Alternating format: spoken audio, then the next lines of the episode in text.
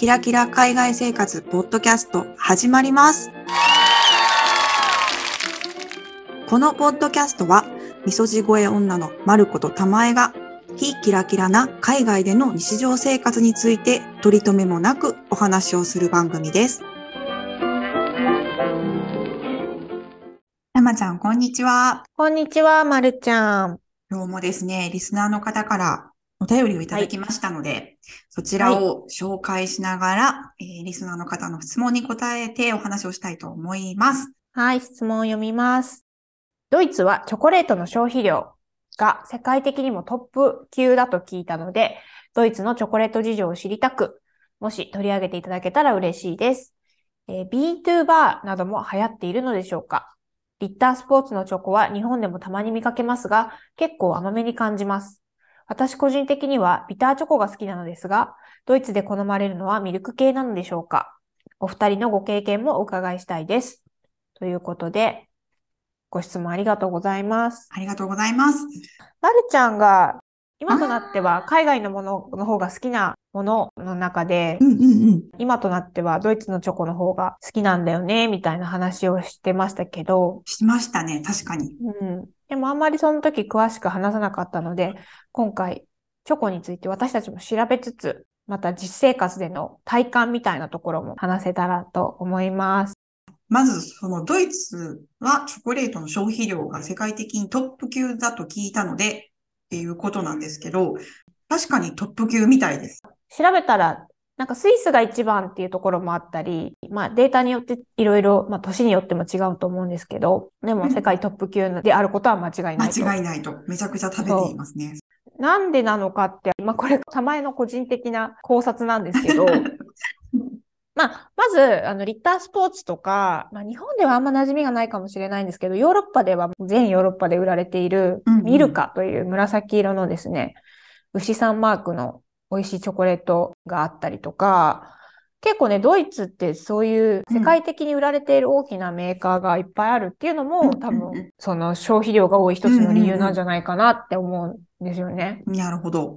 あとは、イベントごとがね、やっぱアドベントカレンダーってドイツすごいうん盛んだし、あとイースターのチョコとか、そうそう。いうのが盛んなので、で、その中身の定番っていうのがチョコレートなのもあって、まあどっちが先かはわからないんですけど、チョコの消費量が多いからそういうのをメーカーが作るのか、はいはいでもはい。多分私の推測では、メーカーがこう積極的にそういうグッズを、シーズンごとのグッズを売ってるから、こう、消費者も自動的に購入して、クリスマスのアドベントカレンダーといったらチョコ、うん。えーイースターのおおやつといったらチョコ、みたいな感じになってるっていうのは大きい気がしますね。確かにね、それはあり得るね。イベントになったらもうチョコレートに可愛いアルミホイルがデコレートされたお菓子は出てくるけど、それ全部チョコレートだもんね。そうそう、イースターだとね、あの、うさぎさんとか羊さんの形のチョコとかついつい買っちゃうもんね。うんうんうん。いっぱい売ってるから。あとは、まあちょっと悲しいかななんですが、これもう全部、もう一度言いますけど、たまえの勝手な推測なんですけども、やっぱ他のヨーロッパの国に比べても、チョコ以外の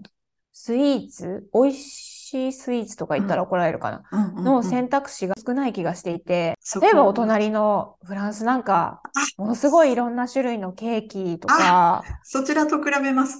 そちら。それは反則ですかね、やっぱり。もう、なんかもうそこはもう何ももう、もう目も当てられない状態なんですけど。ここは激しく同感。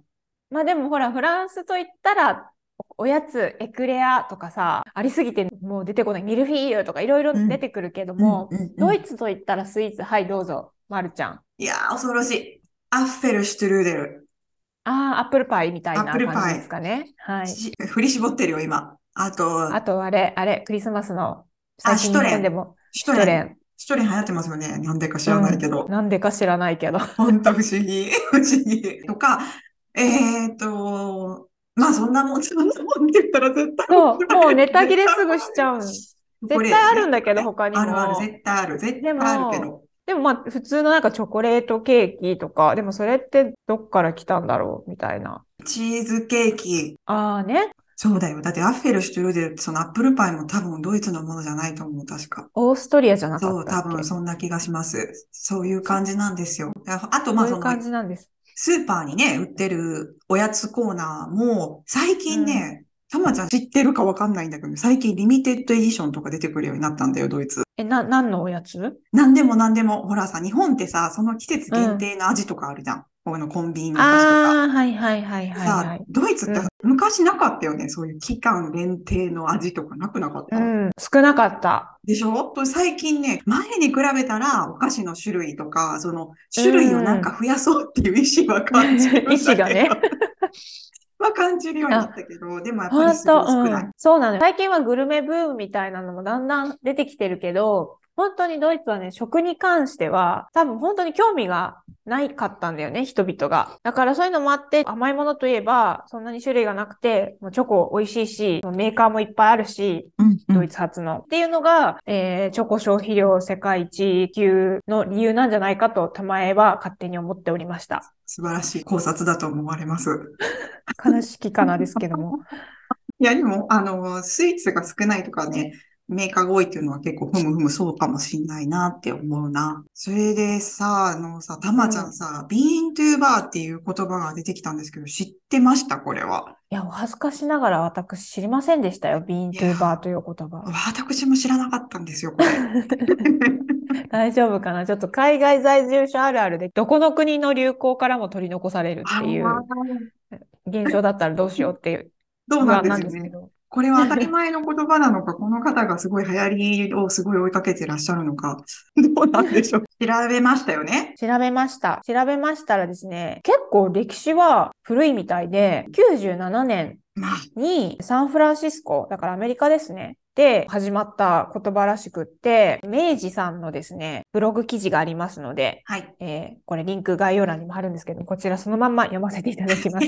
お願いします。カカオ豆の選定から板チョコレートの製造までを一貫して行う世界中のチョコレート業界で注目される取り組みのことだそうです。なので、まあ多分普通カカオ豆の卸とかがあって、そこから製菓メーカーがチョコレートを買ってっていうのが多分普通の流れなんだと思うんだけど、そうじゃなくて、チョコレートを作るチョコレート屋さんがもうカカオ豆の選定からやりますよってことだと思うんだけど、一般的にはそのチョコレート、あ、一般あこれも明治さんの今読んでます。はい。えー一般的にあのチョコレートは異なる産地や品種のカカオ豆をブレンドして作られるんだけれども、ビーントゥーバーだと単一の国やエリアのカカオ豆で作るシングルビーンと呼ぶチョコレートが多い傾向にあるっていう感じなので、なので、おなんか私的にコーヒーとイメージが重なっていて、あブレンドじゃなくてこの産地のこの豆みたいな感ーじでやっているのかなということで、ここでは国内のビーントゥーバーの傾向や楽しみ方を紹介しますと書いてあって、うんその一つが日本各地にある専門店で食べ比べる。今や全国的に専門店が増えているビーントゥーバー、カカオ産地の異なる板チョコレートを食べ比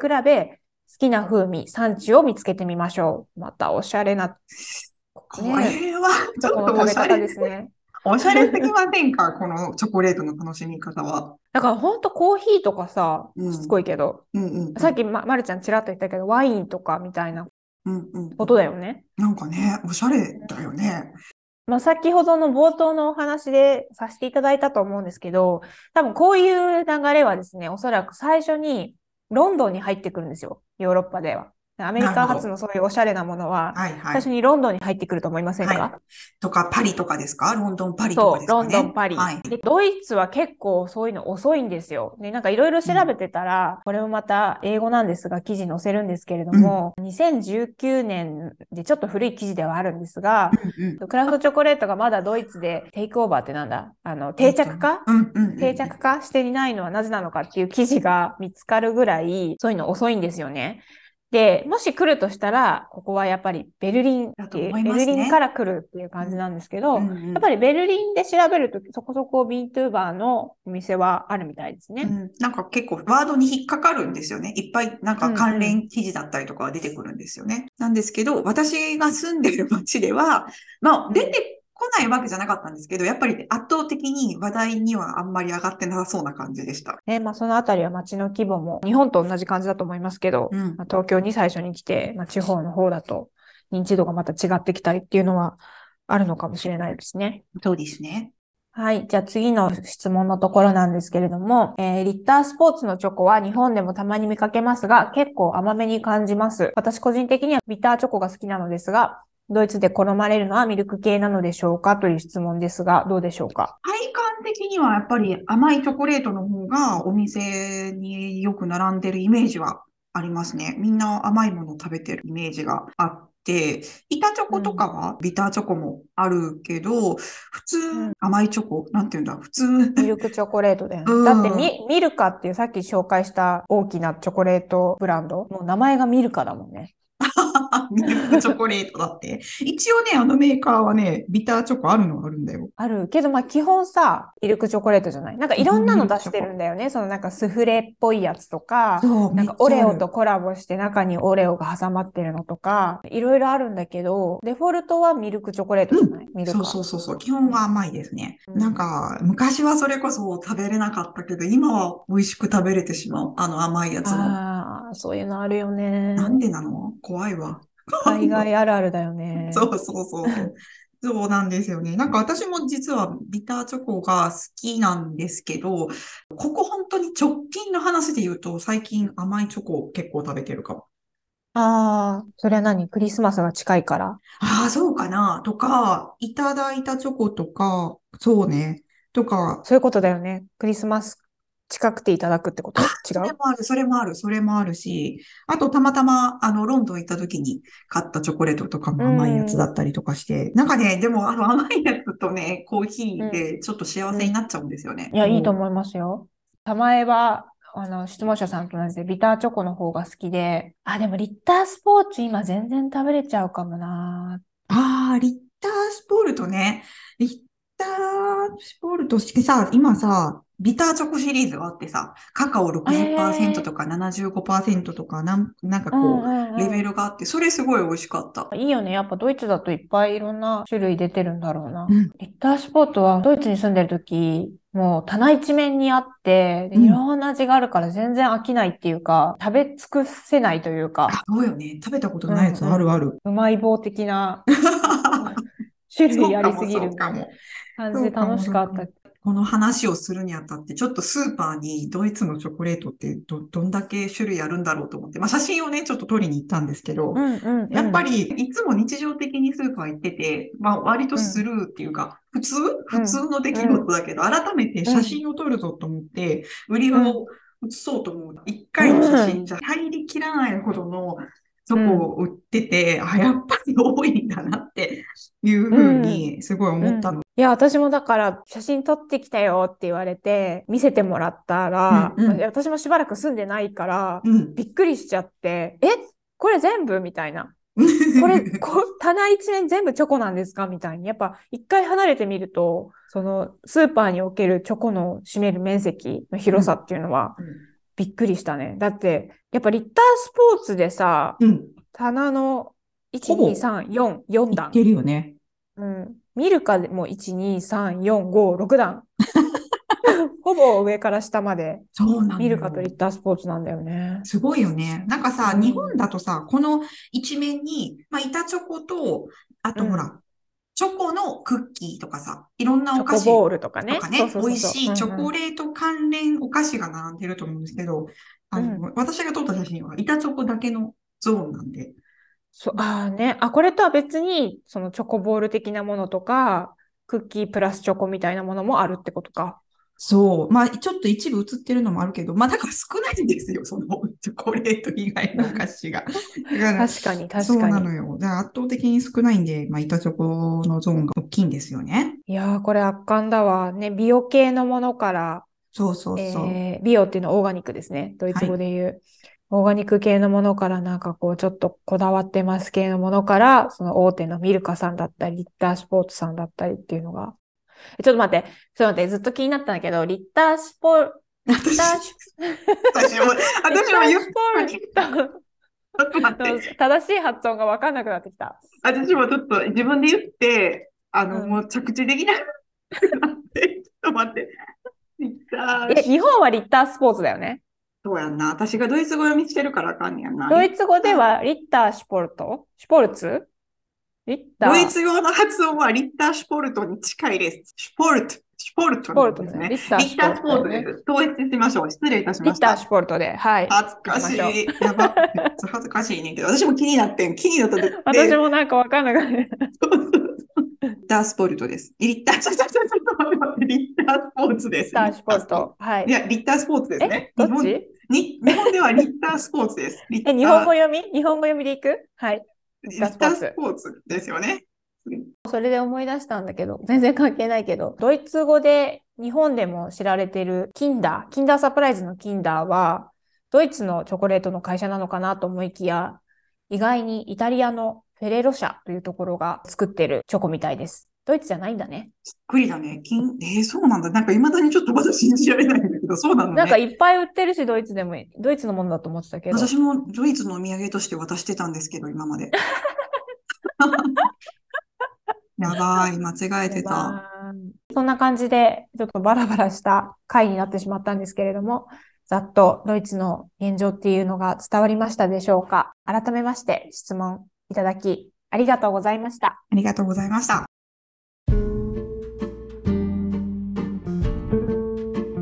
はい、えー今ですね、本編聞いていただきましたが、えー本編の中で話している、まあチョコレートですね、ドイツのチョコレートのスーパーでの陳列具合っていうんですか？あの、たくさん種類ありますよっていうような写真をいくつかちょっと撮ってみたので、参考までに、えー見ていただけたらと思いますので、インスタグラムに載せます。そしてですね、引き続き皆様の死ぬまでにやりたいこととか、2023年やりたいこととか、まあ、期限なしにいつかやりたいことっていうのをですね、お待ちしてます。えーぜひエピソードと一緒に、えー概要欄にあります質問箱か、インスタの DM の方に送っていただけたらと思います。インスタグラムのアカウントは、ヒキラポッドキャスト、ローマ字で HIKIRA ポッドキャストです。